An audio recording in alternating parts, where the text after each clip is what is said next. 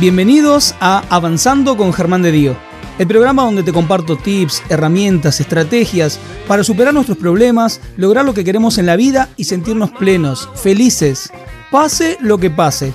Porque no se trata de no tener problemas, sino de seguir siempre avanzando. Ahora en tu plataforma de podcast favorita.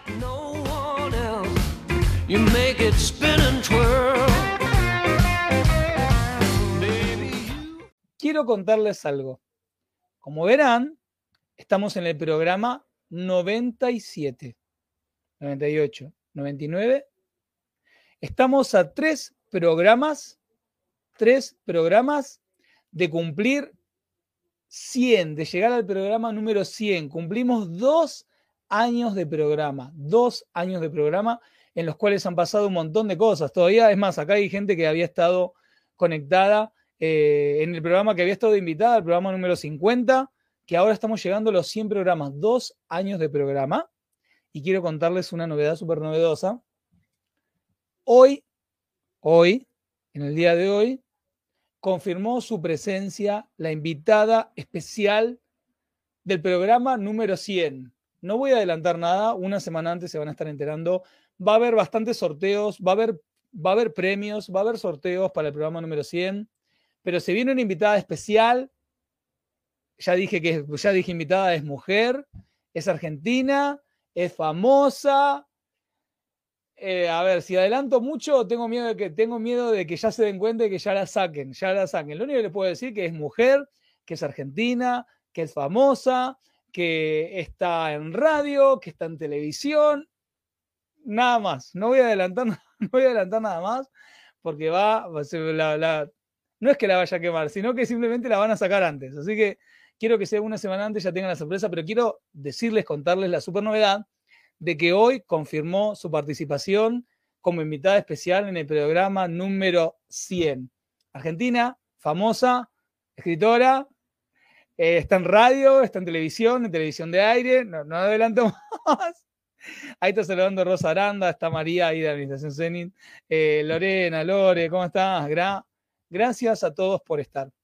Ya que se venía el programa número 100, hace rato que no teníamos un consultorio abierto un, espacio donde hoy por hoy no hubiera un invitado, sino que estuviéramos únicamente ustedes y yo conversando, charlando, y que ustedes que están ahí conectados del otro lado del programa, eh, lunes tras lunes, trajeran sus preguntas, sus inquietudes, sus dudas de lo que les estaba pasando, de lo que están atravesando en este momento de su vida, y desde este lugar poder brindarles o algunos tips o algunas ideas, no decirles lo que tienen que hacer, que quede claro, no decirles lo que tienen que hacer, pero sí algunos tips, algunas ideas o algunas preguntas que pueden ayudarlos a darse cuenta y tener otra mirada. Así que hoy es consultorio abierto. Todos los que están conectados acá, siéntanse en la absoluta libertad para preguntar, contar eso que están atravesando, lo pueden contar a través del chat y voy a buscar asistirlos de la mejor manera que se pueda, con alguna pregunta, con algún tip, con alguna idea, abriendo el tema para charlarlo con todos ustedes. Aprovecho también, ahí está, voy a saludar a Silvia, voy a saludar a Mirta, se viene, se viene los 100, se viene aniversario. Ahí estaba Noemí, eh, bueno, a Rosa creo que ya la había saludado también. Quiero dedicar este programa, saludar por su cumpleaños a una fiel seguidora del programa que lunes tras lunes ella está conectada y hoy se tomó la gentileza de decirme, Germán, no voy a estar en el programa viéndolo porque hoy es mi cumpleaños. Quiero mandar un fuerte abrazo a Irma de Verazategui, que todos los lunes se conecta, fanática desde la primera época del programa, desde, antes del programa número 100, que se conecta todos los lunes. Así que aprovechamos porque hoy está cumpliendo años y me dijo que iba a ver el programa grabado. Querida Irma de Verazategui, te mandamos un besazo enorme para vos que siempre te conectás y obviamente mi, infinita gratitud de todo corazón por estar acá porque ustedes hacen el programa también. Si no, no pasa nada. Si me conecto yo y hay dos conectados, no llegamos a los 100 programas. No, no, no, no se puede. Así que gracias, gracias de todo corazón. Está Roxana también ahí, Cañoli conectada. Vamos a meternos un poco en lo que voy a empezar a tirar un tema con ustedes y después siéntanse en la libertad de compartir el tema que quieran preguntar a nivel emociones, a nivel relaciones, a nivel algún conflicto personal que quieran, que quieran compartir, como para asistirlos desde algún lugar. siéntanse en la libertad. Lo que están atravesando, que necesita, que sienten que Germán les puede brindar alguna pregunta, algún tipo, alguna idea, alguna sugerencia, como digo en mis clases, dudas, preguntas, consultas, lo pueden hacer directamente por acá por el chat y voy a buscar asistirlos. Me habían hablado de que empecemos con el tema comunicación y empezar a compartir con ustedes algún tipo, alguna idea para poder comunicarnos mejor. Mi hija Eva fue la que me dijo, papá, ¿por qué no comenzás a hablar de esto? Así que si les parece bueno el tema, tienen que agradecerle eh, a ella que fue la que tiró el tema y después voy a ir con la pregunta de Silvia Machado, eh, que ahí ya está dejando su primera pregunta acá en el chat. Quiero arrancar con un tema que tiene que ver con la comunicación y es uno de los aspectos que a veces evitan que tengamos una buena comunicación, un buen entendimiento con el otro.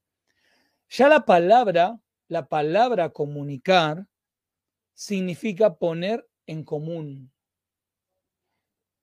Piensen en esto, porque ya la misma palabra y el hecho de comunicarse significa que yo voy a estar, al, al interactuar con un otro, voy a estar buscando ponerme de acuerdo, poner en común. Eso significa la palabra comunicación, poner en común. La esencia de comunicarnos es ponerse de acuerdo. No es eh, tener la razón, no es decirle al otro lo que tiene que hacer, no es querer ganarle una pelea. Es poner en común, es ponernos de acuerdo. Y una de las cosas más graves, y esto lo hemos charlado mucho en las, en las clases que doy de, de formación de PNL, en programación neurolingüística, tiene que ver con el la terrible tendencia que tenemos los seres humanos a interpretar y a tratar de leer la mente y las intenciones de por qué el otro hace lo que hace. No, no, eh, la, típica, ¿no? De, no, ella, ¿sabes por qué hace esto? ¿Por qué va a ser? Porque me tiene bronca, porque me tiene envidia, porque es una chusma. ¿No sabes por qué lo hace? ¿Sabes por qué lo hace? Porque me quiere cerruchar el piso. ¿No sabes por qué lo hace? Porque siempre fue igual, siempre fue igual y me quiere hacer lo mismo, siempre me lo hace. O la típica, jugamos a adivinar lo que el otro está sintiendo. No, vos estás mal. No, mira, te veo la cara. Mira, no, vos estás triste. Vos estás mal por tal cosa. O si no hace cosas con la persona hacia nosotros, pensamos, mira lo que hace. ¿Sabes por qué hace? ¿Sabes por qué él hace eso? Él hace eso por tal y tal y tal cosa. ¿Sabes por qué ella hace eso? Ella hace esto por tal y tal y tal cosa. Y la realidad es que no lo sabemos. Por más que hace 30 años que conozcamos a la persona y de tanto conocerla podamos llegar a intuir su comportamiento. La realidad es que jugar a que leemos la mente es una de las cosas que, primero, que más evita que podamos llegar a un punto de empatía y conexión con la otra persona y entender sus razones reales. Pero lo segundo que tenemos que entender es que cuando jugamos a que, a que leemos la mente, a que leemos las intenciones del otro, ¿no? En la típica, yo ya sé por qué vos hiciste esto, vos hiciste esto por esto, esto y lo otro. Cuando jugamos a eso, como decía Nikola Tesla, eh, lo voy a parafrasear porque no recuerdo la frase exacta en este momento, pero él decía que cuando hacemos un juicio de otra persona, en realidad el juicio está cargado de nuestra historia personal. Por lo tanto, cuando yo opino sobre alguien, más que un juicio, es una confesión. ¿A qué me refiero con esto? Que cuando yo estoy hablando de alguien, en realidad estoy revelando mi manera de pensar, mi manera de sentir. Que está bien que la revele si yo quiero tener una relación de sinceridad con la otra persona. Pero cuando yo estoy hablando de otros, en realidad no estoy hablando de otros, estoy hablando de mí mismo de mí misma. Y ese es un punto súper importante a entender, porque, como dice el dicho, no vemos el mundo como es, vemos el mundo como somos. Entonces, cuando podemos detectar de qué manera estamos hablando de los demás, de qué manera hablo de mis compañeras de trabajo, compañeros, de qué manera hablo de mi pareja, de mis hijos, de mi barrio, de mi ciudad, de mi país, de mi gobierno. No estoy hablando de eso que estoy hablando. En realidad estoy hablando de mí y mi manera de verlo y mi manera de pensar y mi manera de sentir. nunca hablamos del otro. Cuando hablamos de lo otro, del otro, en realidad siempre estamos revelando cómo somos, porque en ese juicio estamos hablando de cómo vemos las cosas, y cómo vemos las cosas es cómo pensamos. Entonces, tengamos mucho cuidado a la hora de interpretar. No, esta persona me tiene envidia. ¿Y cómo sé que me tiene envidia? Y Germán, porque se nota. ¿Cómo se nota? ¿Lo dijo? ¿Lo dijo literalmente? No, esta persona no es de chusma. ¿Cómo sabes que es chusma? Y no sé, porque se la pasa hablando en el... ¿Y cómo te das cuenta? Muchas veces lo que detectamos en los demás es porque está activo en nosotros. A veces, a mí me encanta cuando a veces una persona me, manda un mensajito, un, piropo lindo de, Germán, me encanta como sos, o sos un genio, o sos regeneroso, o sos re bueno, o sos recopado, eh, o sos re divertido, o sos esto, o sos lo otro. Y, me encanta, de verdad, me pone bien y, no puedo negar decirte, ay, no, no me pasa nada con eso. No, de verdad que me pone muy contento y me pone bien y me hace sentir amado, me hace sentir querido.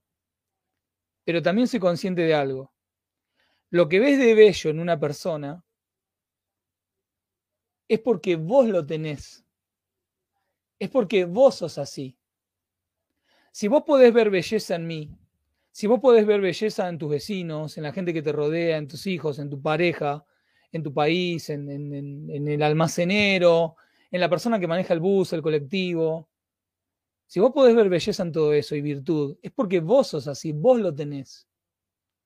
De la misma manera que si ves celos, egoísmo, resentimiento, odio, rencor, deseos de venganza, chusmerío, chismorreo, eh, envidia, em, también es porque vos lo tenés, arrogancia, vanidad. No podés ver eso si no está en tu propio interior. No podés verlo. No se puede ver aquello que vos no tengas previamente en tu interior. Y yo sé que a veces esto que yo comparto puede ser chocante, porque quizás sientas, no, pará, Germán, pero yo no soy así. Pero estás viéndolo. Y si lo estás viendo por algo es. Quizás no seas así en lo cotidiano, Quizás seas así en tu sombra personal. Quizás quisieras ser así, pero no te animás. Quizás fuiste en un momento así y lo tapás, lo ocultás. Quizás sos así y no querés admitirlo. Quizás estás en la otra polaridad, ¿no? Me acuerdo una vez en una consulta, una de las chicas se sentía, le molestaba mucho la gente vaga, la gente que estaba todo el tiempo sentada, que había que decirle que se paren, que trabajen, que se sienten, porque si no les decías, no hacían nada. Sin embargo, se dio cuenta que una parte de ella en realidad estaba necesitando parar y descansar. Hay que tener mucho cuidado de eso que estamos viendo. A ver ahí, Mónica dice, a ver, no lo llegué a leer completo, así que lo voy a compartir acá en el chat. Pero eso también puede ser altamente peligroso. Yo vi todo lo que no debía eh, eh, en un ser narcisista y en mí procurar de ayudar y darle mejor vida, me destrocé. Aquí estamos entrando en otro aspecto. Si yo veo algo en el otro, no significa que me tengo que hacer responsable de eso. No somos responsables por absolutamente nadie. Es más, hay, hay, pensadores que inclusive hablan de que hasta cierta edad somos responsables de nuestros hijos y, y ya está, y no mucho más de los únicos que somos enteramente responsables es de nuestra propia vida. Inclusive, si alguien viene y te dice, por tu culpa, yo estoy así. Ojo, porque pueden entrar en un juego de manipulación psicológica, que no es que la persona te lo haga porque sea manipuladora o lo que fuera, no, no, no significa eso. Tengan mucho cuidado con eso. Forma parte de un juego de manipulación, pero no quiere decir que la persona sea una mala persona. A veces es inconsciente eso, ¿sí? Es inconsciente. le dice, pero yo no veo lo mismo en todas las personas, tal cual, no, no, no vas a ver lo mismo. En algunas vas a ver una cosa y en otras vas a ver otras. Lo que quiere decir es que todo lo que puedas ver en los demás lo bello, lo no tan bello, la luz y la oscuridad, todo podés verlo porque todo eso forma parte de vos. Todo. Eh, hay mucho material en internet con respecto a la ley del espejo que pueden eh, mirar, pueden, este, es más, si les interesa hoy hay tiempo de charlarlo, así que podemos charlar, si quieren que hablemos de la ley del espejo, podemos hablar porque hay tiempo, así que cualquier cosa me lo piden por acá, Germán, hablemos de la ley del espejo y lo podemos conversar. Pero recuerden esto de la comunicación, no interpreten, y si interpretan, chequeen, por favor. ¿A qué me refiero con chequear? Pueden decir a la otra persona, eh, che, amor, vida, cariño, amiga, amigo. Eh, me dio la sensación de que el otro día, a la mañana, por, por tu forma de, actuar, eh, me pareció que estabas triste. ¿Puede ser? Sí, sí, o no. Pero no es lo mismo decirlo de esa manera que decirlo, vos el otro día estabas triste son dos cosas completamente diferentes. Que si la persona no estaba así o no quiere mostrarlo, automáticamente haces que la persona se ponga a la defensiva. ¿Sí? Entonces, evita que la persona se ponga a la defensiva y simplemente, si tenés una interpretación, blanqueala. Y tené cuidado con tu interpretación también de blanquearlo, que de la misma manera que a una persona, a nadie le gustaría que lo desnudaran en una plaza delante de un montón de personas en el medio de la calle, Tampoco le gusta a las personas que desnude sus intenciones. ¿A qué me refiero con esto? Que si vos le decís a una persona, yo creo que vos me hiciste esto, si lo decís de manera pública, en una reunión, yo creo que vos me hiciste esto porque me tenés, porque tenés envidia por esto, por esto y por esto y por lo otro. Si es verdad lo que vos estás diciendo y la persona siente envidia, que blanquees esto delante de los demás, que desnudes a esa persona de esta manera, puede ser que ganes una discusión y tengas razón, pero vas a generar un resentimiento muy grande, muy grande en la otra persona. Muy grande. Así que tené mucho cuidado. Tené mucho cuidado con eso. Y aparte porque muy probablemente si esa intención es muy profunda o si está en el lado oscuro o en la sombra de la persona, no lo va a querer blanquear así. Menos delante de otras personas. Si se le complicaría blanquearte la voz, decir, bueno, sí, esto lo hice porque te odio, o esto lo hice porque te tengo envidia, o esto lo hice porque siento celos, o esto lo hice porque... A veces ni delante del terapeuta llegan a decirlo de una manera tan directa. Así que imagínate delante de cualquier otra persona. Mucho cuidado. Es preferible buscar la empatía y, y no llegar a estos extremos. ¿Sí? Consejo súper importante. Voy a una de las preguntas que habían hecho Silvia Machado, que preguntaba. Eh, pregunto, ¿evitar a alguien que no te cae bien está mal? No. Eh, sentí absoluta libertad para si hay alguien que no te cae bien, no tenés por qué estar con esa persona o estar cerca de esa persona. Y ojo que estamos hablando de, podemos hablar de, de el vecino, la vecina, hasta mi papá, mi mamá, mi hermano, mi hermana, mi ex, mi hija, mi hijo en este momento particular de nuestras vidas. Esa es la parte dolorosa también, que a veces tenemos que generar, sentimos la necesidad de generar una distancia con alguien que amamos o que amábamos. Pero eh, es tu libre albedrío, sentite, sentí absoluta libertad. Y también tener presente esto que vamos a estar conversando, ya que eh, pedían por hablar de la ley del espejo, vamos a conversarlo entonces, porque esto te puede ayudar mucho a distinguir, bueno, me cae mal esta persona, perfecto. Voy a detectar por qué me cae mal. ¿Desde qué lugar me está cayendo mal? ¿Sí? Voy a aprovechar a tomar agua. Voy a saludar entonces. Estaba María Rosa Cosari, ahí conectada. Bueno, Mirta, que ya la habíamos presentado, estaba saludando. La querida Betty Pieraligi, lo estoy pronunciando bien, ¿no? ¿Es Pieraligi o Pieraligi? Creo que no, Pieraligi, ¿no? Vos corregime. Eh, Roy dice, sos un genio, gracias. Y porque vos sos una genia, es lo que estábamos charlando hoy. Eh, bien. Bueno, ahí Silvia que comentaba, María Rosa que hablemos de la ley del espejo, lo que vemos afuera, decía Mirta, es un reflejo de uno mismo, perfecto. Eh, Vamos a hablar de, Adriana dice, hablemos de espejos. Si yo veo en otra persona algo que no me gusta y que no es Según mi conducta, no sé cómo se diferencia el espejo si yo tengo esa condición o costumbre. Bien. Vamos ahí, Rosa decide de qué se trata. Lorena dice, o sea, está en uno, pero no que uno es así, sino que lo conoce porque lo pudo conocer de otra persona. Ejemplo, mamá, papá o de grande. No soy así, pero lo veo porque lo reconozco. Mm, hay una parte de la ley del espejo que tiene que ver con esto que estás comentando, Lore. Así que ahora lo, vas a poder entender. Eh, Pieraligi, ¿cómo suena? Bien. Vamos a hablar entonces un poco porque la verdad que este tema me encanta charlarlo, es buenísimo.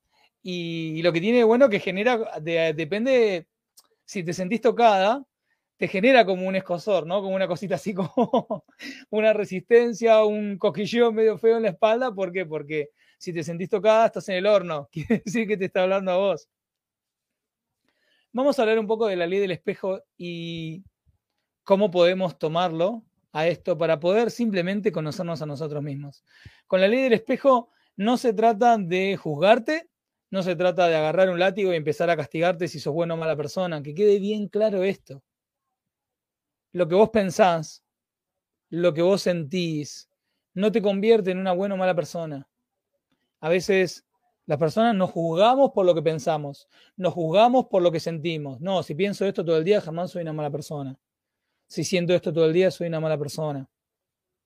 No, es lo que pensás nada más. No es lo que sos. Es lo que sentís nada más no es lo que sos. Pero Germán, soy todo el día así.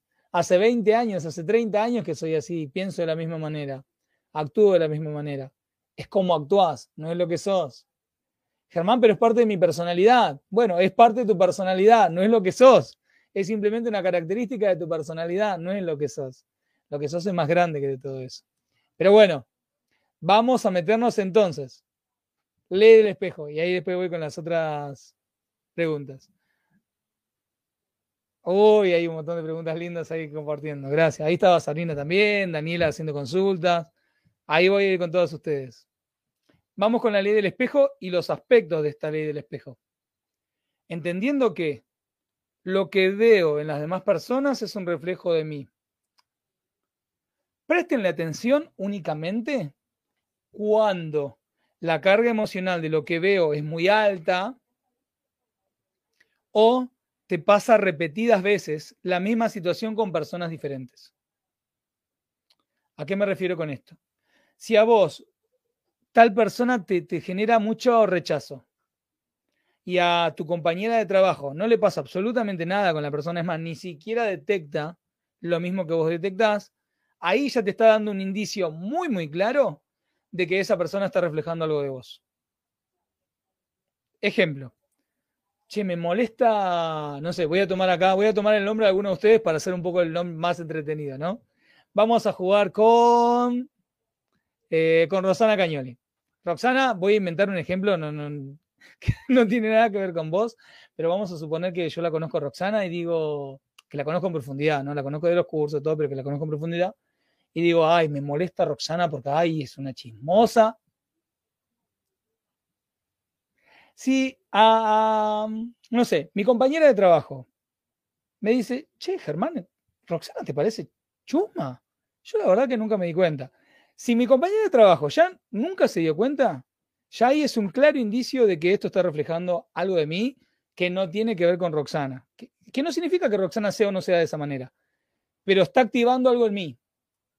O sea, que otra persona no vea lo mismo, ya es un indicio claro de que eso que estoy viendo en el otro está activando algo en mí. Ya, de entrada.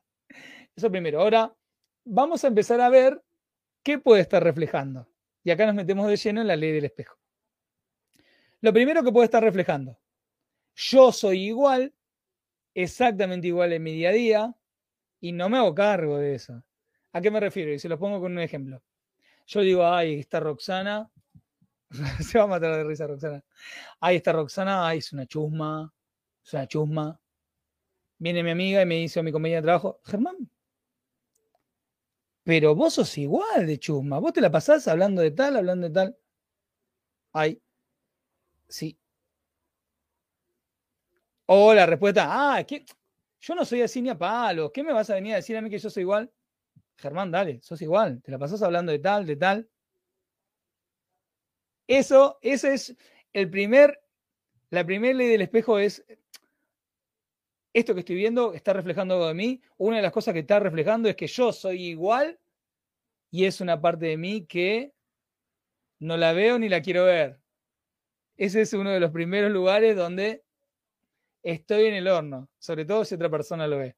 Si yo digo eso, que yo sea igual, tenga lo mismo, lo mismo. Ese es el primer ejemplo donde yo puedo detectar la ley del espejo. Lo segundo, voy a seguir con el ejemplo con Roxana que se está matando de risa, sigue, sigo con ella. Eh, digo, no, esta Roxana es una chusma. Veo que Roxana es una chusma, porque yo la verdad que me muero por chusmear a veces, por contar chisme, por irte con che, ¿sabes qué? Contarte tal cosa, contarte tal otra, pero no lo hago.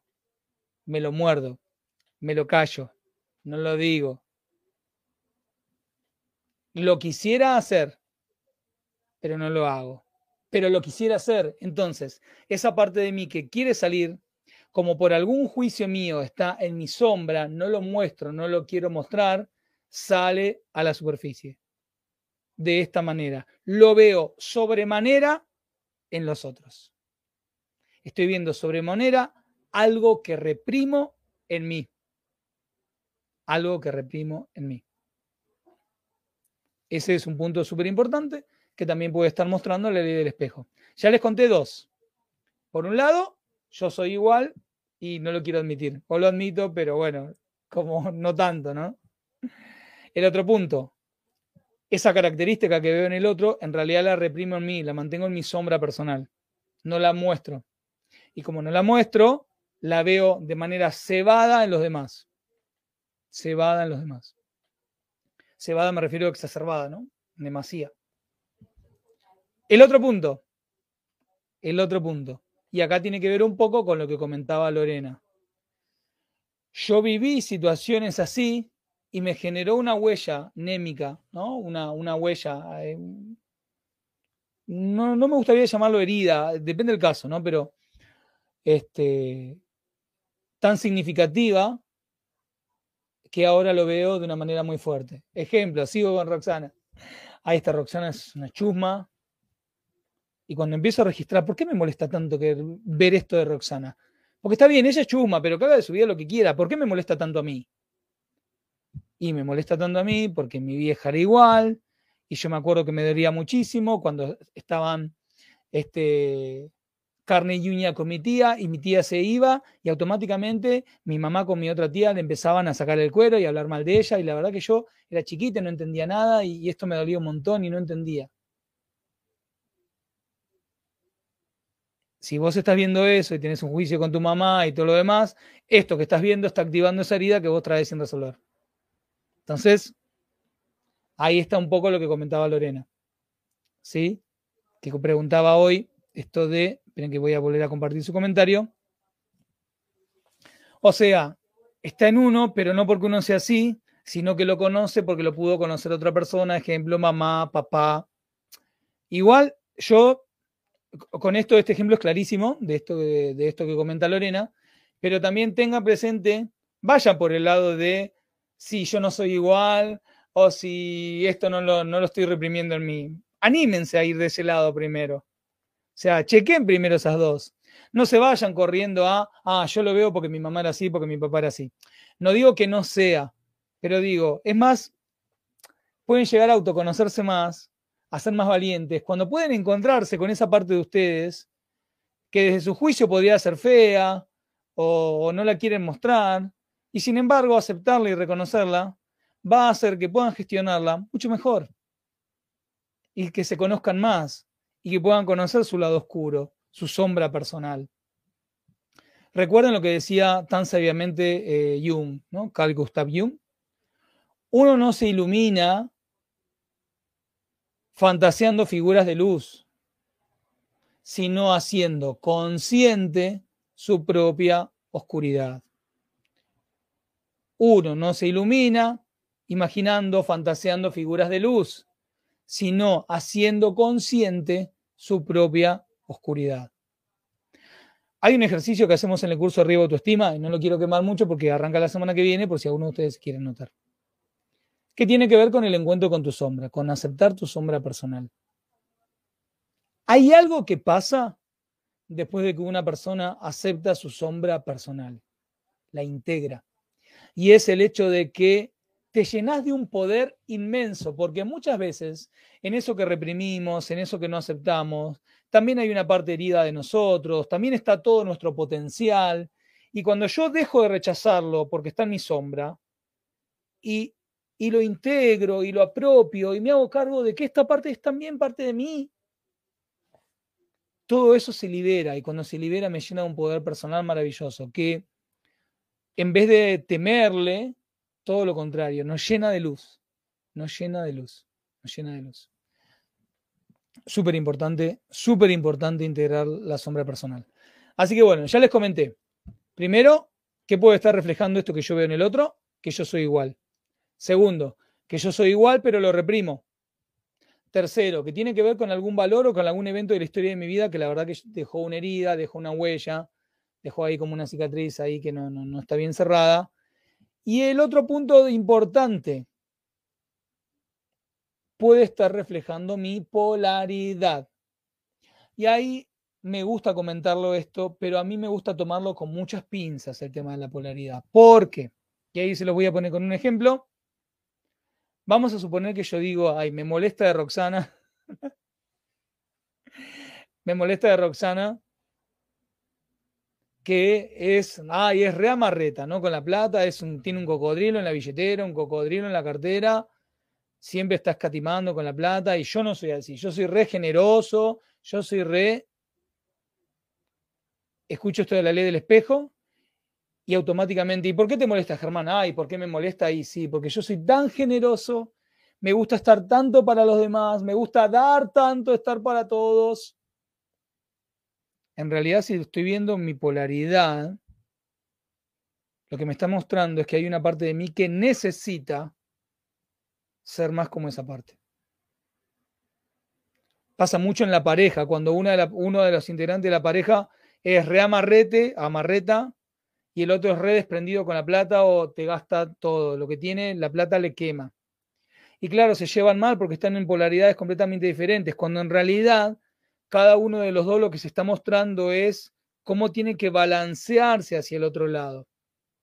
Y es un punto a veces difícil de poder aprovechar. ¿Por qué es difícil? Porque te genera conflicto con el otro, porque pensás que es la otra persona la que está equivocada, la que tiene que cambiar, la que tiene que transformarse cuando en realidad lo que te está mostrando es que vos estás en una punta, la otra persona está en la otra, y lo mejor que podrían hacer por los dos es tomar de ambos para acercarse más al medio. No que el otro se tiene que mover o vos te tenés que mover solo o sola, sino que tenés que tomar de ello porque si te molesta tanto y vos te ves del otro lado contrario, es porque hay una parte de vos que te está diciendo, por favor, hace un poco lo que está haciendo el otro. Está en la otra polaridad y me está mostrando que yo tengo que moverme. Si estoy muy suelto y me molesta que sea tan avaro, quiere decir que muy probablemente tenga que cuidar un poco más. Si me molesta que esté tan de vago y yo soy tan activo, tan activa, quizás me está mostrando que yo tengo que parar un poco. ¿Sí? Si me molesta esto, ¿no? De que, eh, ay, me molesta que es re egoísta. Si no le importa nada más que sí mismo capaz que yo me estoy preocupando demasiado por los demás, poniendo a los demás en primer lugar y no me estoy poniendo como prioridad yo. Entonces, me molesta esto que estoy viendo en el otro porque en realidad está reflejando que yo estoy pasada de vueltas en este sentido. ¿Se entiende cómo, cómo funciona eso a veces con, con el tema de la polaridad? Se puede trabajar muchísimo eso para poder pasar del otro lado. ¿sí? Silvia me comentaba con respecto a las personas que le caen mal, si, está mal, evitarla cuando una persona te cae mal. Y yo comentaba que no, que sentite en toda la libertad, no tenés por qué estar con una persona que, te cae mal. ¿Sí? Eh, ella comenta que, y gracias por la confianza en compartirlo, Silvia, lo mío tiene que ver con una cuestión, por una cuestión personal. Obvio que no a todos le cae mal. Bueno, perfecto, y está bueno que lo puedas ver. Una pregunta que te puede ayudar mucho, siempre en cuando quieras salvar esa distancia, ¿no? Si, si si no querés salvarlo a la, a la distancia con esa persona, no hace falta que hagas nada, pero en caso de que quisieras achicar la brecha, salvar esa distancia y, generar otro tipo de vínculo con la persona, porque sentís que es necesario, porque, no sé, porque tienen que trabajar juntas, porque es tu hermano, tu hermana, tu pareja, por, por lo que fuera que sea, podría empezar a detectar esto, ¿no? Bueno, ¿qué estaba reflejando de vos? Poder empezar a reflejar eh, si esto que viviste con esa persona no está activando algo que tiene que ver con la historia de tu vida, que tengas que sanar, y por ahí si llegas a descubrir eso, si sanando ese conflicto primario, si estarías peleada con esa persona o distanciada, o si preferirías alejarte, o sea, tener, tener esas cositas presentes para... Mm, vuelvo a repetirte, en caso de que sientas que querés arreglarte con la otra persona, ¿eh? si no, seguí así como está, que está perfecto, no tenés ninguna obligación de arreglarte con nadie. Ahí estaba saludando Lina. Ahí, gracias, Lina. Ahí Mirta comentaba. El curso de autoestima lo dice. Sí, Mirta. Fue uno de los primeros, allá por el año 2020, si yo mal no me equivoco. 2020 o principio de 2021. No recuerdo exacto. Pero sé que el primero fue mi mejor yo en septiembre de 2020. Así que después calculo que en ese mismo año vinieron los demás. A ver qué Mirta. Me ayudó muchísimo en varias áreas de mi vida, en especial con mi familia, sí. Me consta, me consta porque me has contado cómo te ha ayudado en ese sentido. Voy a algunas preguntas. Bueno, acá Sabri Córdoba estaba bendecido programa. Gracias, gracias Sabri. Estaba saludando también Patricia Zavala. Hola Patri. Eh, consultaba también Dani Karate. Las inseguridades que tengo se relacionan con la falta de amor propio y e inseguridad y amor propio van a ir de la mano. Sí. Puede ser que algunas cosas, a ver, algunas inseguridades tengan que ver con el miedo, sí, pero a mayor amor propio eh, tenés otros recursos para trabajar con las inseguridades e inclusive algunas inseguridades desaparecen. Desaparecen o se achican a lo mínimo, a lo mínimo, a lo mínimo, a lo mínimo. O sea, la inseguridad tiene que ver con el miedo. Lo contrario del miedo es el amor a mayor amor, menor miedo. Esto te lo dice cualquier corriente espiritual, psicológica. A más amor, menos miedo. O sea, lo contrario del, amor es el miedo. Lo contrario del miedo es el amor. Si hay mucho miedo es porque hay poco amor. Cuando el amor sube, el miedo baja. Si, si hay alguna inseguridad que yo tengo que esté conectada con el miedo, automáticamente, al bajar porque sube mi amor propio, la inseguridad o desaparece o tiende a desaparecer o reducirse, pero como, como mínimo se va a reducir, pero porque es una cuestión obvia. Al amarte más, eh, no hay tanto miedo, eh, pero no es, una, no es una cuestión de creer o reventar. ¿eh? Hagan la prueba, pruébenlo y después me cuentan. Siempre pasa que cuando hay mayor amor, el miedo empieza a achicarse, achicarse, achicarse, achicarse. Funciona como regla, ¿no? Llena un tanque, se baja el otro. Más amor, menos miedo. Eh, vamos con algún comentario. Eh, Ana María comentaba. Ahora me doy cuenta, miro mucho cuando las mujeres de mi entorno salen con más de una persona. Tal vez yo no me animo a revisarlo. Bien, y gracias que quieras blanquear, que lo haya blanqueado acá en el programa. Buenísimo. Con esto no significa que vos te vas a poner ahora a salir con varias personas, o sí.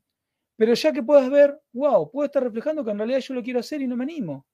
Bueno, ya te está mostrando algo de vos que vos podés trabajar en tu propio interior. O sea, esto que antes te llamaba mucho la atención o que te parecía malo de otras personas, resulta que está mostrando algo de tu interior que vos podés trabajar y se convierte en algo maravilloso. Fíjate cómo algo que parecía malo ahora se convirtió en algo positivo para tu vida. Con solo aceptar, fíjense esto, este punto es súper importante. Con solo aceptar que aquello que te molesta está reflejando algo de vos, ya eso te abre un mundo para poder trabajar en tu propio interior. Es maravilloso eso. O sea, es una fuente de autoconocimiento inmensa, inmensa. Bien, sigo comentando. Gracias, Mirta. Y yo agradecido a, tu predisposición, tu buena onda, siempre querer hacer cosas, siempre estar. Así que gracias a vos también, obvio. Eh, Ángela ahí saludando, recién pude ingresar. Hola Ángela. Aprovechamos a saludarla. ¡Ay, Carla! Carla está desde afuera, no está de Argentina. Así que, Carla, después recordame de desde qué país estás. Está re internacional el programa. Buena la aclaración de los cuatro ejemplos del espejo innecesaria. Gracias, Ro, gracias, gracias. Eh, Carla pregunta, ¿y eso es solo con lo que me molesta? No, se aplica tanto a lo que te molesta como a lo que admiras de las otras personas. Y esto es buenísimo también. Porque a veces, no sé, eh, yo no, soy el comunicador perfecto, tengo mucho que aprender, pero hay gente que por ahí me dice que admira mucho mi manera de comunicarme y de llegar a las personas. Si me admiran eso, es porque ustedes también son iguales. Y capaz que yo digo esto y, me dicen, pero Germán, no, yo no soy así porque soy retímido, o soy retímida, o me siento re inseguro, o me siento re insegura. Mirá, si podés verlo en mí y, te genera admiración desde ese lugar, esa cosita, es porque vos lo tenés. Eh, si no, no podrías verlo. No podrías verlo. No podés verlo directamente. Eh, Siempre, puede ser que tengas que trabajarlo más, pero eso está latente en vos, en tu propio interior, ahí, y lo único que está pasando es que esa persona de afuera, en este caso puede ser yo, puede ser cualquier otra persona que, que la admires, ese rasgo de su persona, o de su trabajo, o de su personalidad, simplemente está reflejando esto que quiere salir en tu interior, que está ahí, que, que no te lo tenés que inventar, está ahí, simplemente sacarlo a la superficie, sacarlo a la superficie. Eh, admirás a una persona que es recreativa, o divertida, o amorosa, pero sentís, no, yo no soy así, por eso admiro al otro. No, si lo admirás, si lo registrás y te llama mucho la atención y podés verlo, eso es porque está latente en tu interior y lo único que está, que falta, es que lo saques a la superficie. Nada más. Nada más. Pero no es porque no lo tengas, porque si no lo tuvieras, y que quede claro, no lo podrías ver. No lo podrías ver. Vamos a algunos comentarios más. Eh, estamos. A ver qué más. Clarísima, impecable explicación. Gracias, Adri. Nati Suárez. Muy bueno el consultorio de hoy. Muy bueno. Estamos en el quinto consultorio, ¿eh? Así que tienen otros consultorios más también para, estar ahí ojeando en la página de YouTube.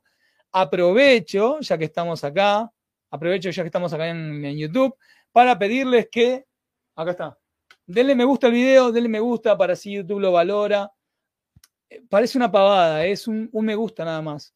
Sin embargo, cuando le das me gusta, el algoritmo de YouTube entiende que esto es valioso para algunas personas y se lo empieza a mostrar a otras que si ustedes no le dieran sus me gusta, no lo mostraría YouTube, por más esfuerzos que yo haga en difundirlo. Entonces, denle me gusta que eso va a ser súper, súper valioso para todos. Eh, Gastón ahí, siempre tan claro, un genio, gracias, gracias, Gastón, gracias, gracias por tus palabras. Ahí estaba Joa comentándome. Hola, Ger, yo me llevo mal con mi mamá. Chocamos porque me molestan sus actitudes. Yo soy un calco de ella. Soy consciente, lo tengo que cambiar. Antes de tratar de cambiarlo, te va a ayudar muchísimo más a, que, a poder hacer esa transición hermosa que querés hacer en vos. Sanar el conflicto que tengas con tu mamá poder sanar ese conflicto, poder sanar esa herida. Porque si sos igual que ella, es algo así como que si la vida te dijera, mira, sos igual para sanarlo, sos igual porque te toca sanarlo, porque te toca cerrar el circuito, porque te toca cerrar esta herida, porque te toca entender. Y, y te puedo asegurar que, aunque va a ser un trabajo, va a ser una de las cosas más maravillosas que vas a poder hacer por vos, ¿eh? independientemente de cómo esto afecte positiva o, no, o no afecte en ninguna manera a tu mamá. Muy probablemente cuando sanes todas las, heridas, ni siquiera cuando sanes del todo, cuando empiezas a sanar las heridas que tienen que ver con ella, automáticamente esto que está en tu interior ahí saliendo a cada rato, mengua, ni, ni siquiera vas a tener que ponerte a cambiarlo, porque va a ir aflojando, porque está directamente conectado con tu herida. Sobre todo en esto que, me comentás, ¿por qué te digo lo de la herida? Porque me comentás que te llevas mal con ella. Entonces ahí hay algo a trabajar. Muy probablemente. Es más, te invito, ni te dediques a, cambiarlo vos esto. Esta característica de tu personalidad que decís yo soy igual. Trabajá en sanar el conflicto y las heridas que traigas de la historia de tu vida que tienen que ver con tu mamá. Y te puedo asegurar que eso que sentís, esa característica que sentís que yo soy igual, no quiere decir que va a desaparecer. A veces sí, pero que vas a poder gestionarla desde un lugar completamente diferente. diferente. Recuerden que cualquier cosa que ustedes puedan cambiar siempre se cambia desde la aceptación, nunca desde el resentimiento, nunca desde la negación, no desde la negación, pero olvídate. ¿Cómo vas a cambiar algo que negas? No, no, no, no puedes cambiarlo, no, no puedes transformarlo. Toda la transformación parte de una aceptación total, siempre, siempre. Vamos a ver algunos comentarios más. Eh, Dani comenta, si te das cuenta que es un trauma que no superaste, ya en tu misma afirmación o pregunta ya está la respuesta. Me dedico a superar ese trauma. Vamos a suponer que, superar ese trauma sea un proceso largo. Yo, desde mi experiencia, hay determinadas herramientas que hacen que los procesos sean más cortos. O sea, somos seres de procesos, sí pero los procesos pueden ser mucho más cortos de lo que piensan, mucho más cortos. Así que, suponiendo que te implique un proceso, ya el hecho de empezar a trabajarlo ya debería generar una mejoría. O sea, no hace falta que, uy, recién voy a estar bien cuando lo supere. No. Podés empezar a estar bien desde el momento mismo que empezás a trabajarlo. A estar mejor. Así que, mejor que lo que estabas antes, ¿no? Eso tranquilamente se puede trabajar. Silvia comenta, en realidad evito a esa persona porque no la quiero saludar y sé que a muchos le va a parecer mal. Bueno, registra esto, como te decía hoy Silvita, registra esto que, está reflejando de vos. ¿Mm? Súper importante. Acá Lina dice, súper, se refleja tanto lo malo como lo bueno, exactamente. Y es más, llega un punto que empezás como a salirte del juicio bueno-malo no me quiero meter porque estamos en los últimos cinco minutos y esto requeriría armar, no sé, creo que un curso completo. Pero cuando aprendes a salirte del juicio bueno o malo, empezás a ver las experiencias tal cual son, neutras. Esta experiencia, esta experiencia la estoy atravesando con tristeza. Nosotros en programación neurolingüística, como trabajamos mucho la inteligencia emocional, hablamos de emociones placenteras o displacenteras, pero simplemente para tener un punto de comparación, ¿no? O sea, la alegría es más placentera que la tristeza. Pero cuando te vas todavía un poco más allá, y los invito a todos a hacer la prueba, te das cuenta que ni siquiera es placentero o displacentera, simplemente es. Me estoy separando. ¿Es bueno o es malo? No, no es ni bueno ni malo. ¿Es placentero o displacentero? No, no es ni placentero ni displacentero. Simplemente estoy atravesando esto con tristeza. Me estoy separando y estoy sintiendo gratitud por lo que pasó. ¿Es bueno o malo? Ah, entonces es bueno. No, no sé si es bueno o malo. Estoy atravesando con gratitud por lo que viví, por, por las cosas lindas, por lo que aprendí, por ponerte un ejemplo. Me acaban de echar mi trabajo. Uy, qué mal. No, no, no sé si es bueno o malo la situación, la verdad que sí, bueno, siento desesperación. Bueno, sí, es displacentera, sí, comparada con la alegría y la tranquilidad, y sí, obviamente, es displacentera la desesperación. Pero es solo eso, desesperación. Hay como ciertos niveles. Y cuanto más profundo o más elevado podés verlo, te empezás a dar cuenta que no es ni placentero ni displacentero, ni bueno ni malo, simplemente es. Y eso lo puedes aplicar a personas, lo puedes aplicar a situaciones, lo puedes aplicar a características de tu persona, simplemente son. Che, Germán, pero esto que me pasó fue terrible. Simplemente fue. ¿Sentiste dolor? ¿Generó dolor? Sí. Bueno, ¿cómo vas a vivir? ¿Cómo vas a atravesar eso? ¿Cómo vas a salir adelante? Lo que habla Víctor Frank en su maravilloso libro El hombre en busca de sentido. Los que la quieran me lo pueden pedir porque lo tengo gratuito para compartírselos. El hombre en busca de sentido. E, es tu libertad última elegir cómo querés atravesar esto que estás viviendo. ¿Sí? Súper importante eso. ¿Quién más? ¿Cómo se pasó el programa, eh? ¿Cómo se pasó el programa? Estamos en casi 58 minutos. Voy a leer algunos comentarios más. Yo veo mucho cuando en las parejas o familias hay mucho amor. Está reflejando algo de vos, sin duda. Me encanta tu energía, Germán. Está reflejando algo de vos, Eglis. Eh, lo admiro porque yo en la mía no la veo ni en mi pareja. Está latente, querida Ana María. Está latente. Dedicate a trabajar las limitaciones que no te permiten que eso se refleje en tu pareja y en tu familia. Tus limitaciones. Si vos ves que no son solamente tus limitaciones, son directamente personas que hacen que las cosas no sean de determinada manera, recordá también que esas personas están en tu vida reflejando algo. Yo me he dado cuenta, cada vez que había una persona que me molestaba en mi vida o algo que me generaba incomodidad, o...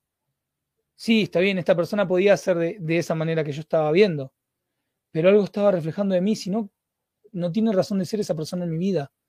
O sea, algo siempre está reflejando, por más que genere dolor.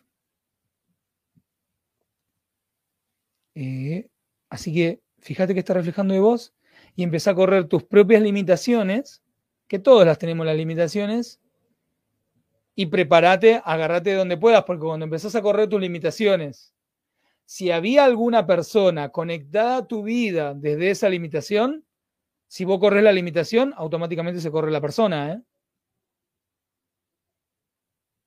Ojo con eso. Tu mundo se empieza a mover cuando moves cosas en tu interior. Ejemplo concreto.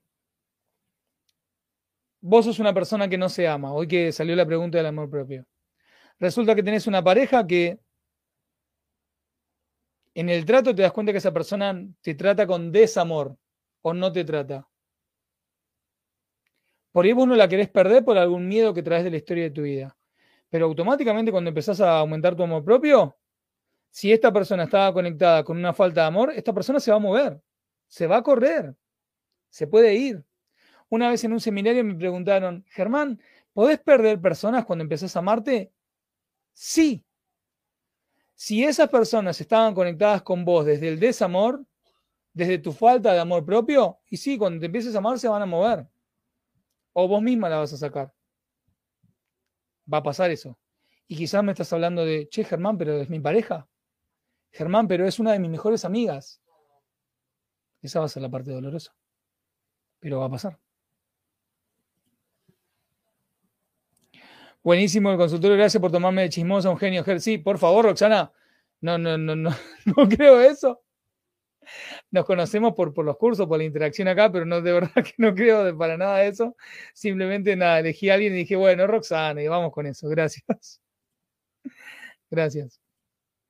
Ana María, yo con mi hija no me llevo bien con ella, veo, veo como si fuera mi madre. A sanar el vínculo con tu mamá, entonces. Por más que tu mamá no esté, no sé si tu mamá está viva, por más que no esté, el vínculo con los padres, por más que los padres no estén, es indisoluble, pero se puede transformar todo completo. Eh, gracias por tantos comentarios. Gracias por todo esto. Me va a quedar. Eh, me van a quedar. me van a quedar un montón de comentarios colgados. Eh, gracias, gracias a todos por haber estado. Ya nos pasamos un minuto de programa. La verdad que fue un programa maravilloso, maravilloso. Se nos viene los 100 programas, los dos años de programa, se nos vienen encima y es gracias a ustedes. Si no, no hubiéramos llegado no hubiéramos llegado a 100 programas ni en pedo, ni en pedo. Así que gracias a todos por estar. Nos vemos el próximo lunes. Sigamos como siempre avanzando. Querida loca, locos conscientes,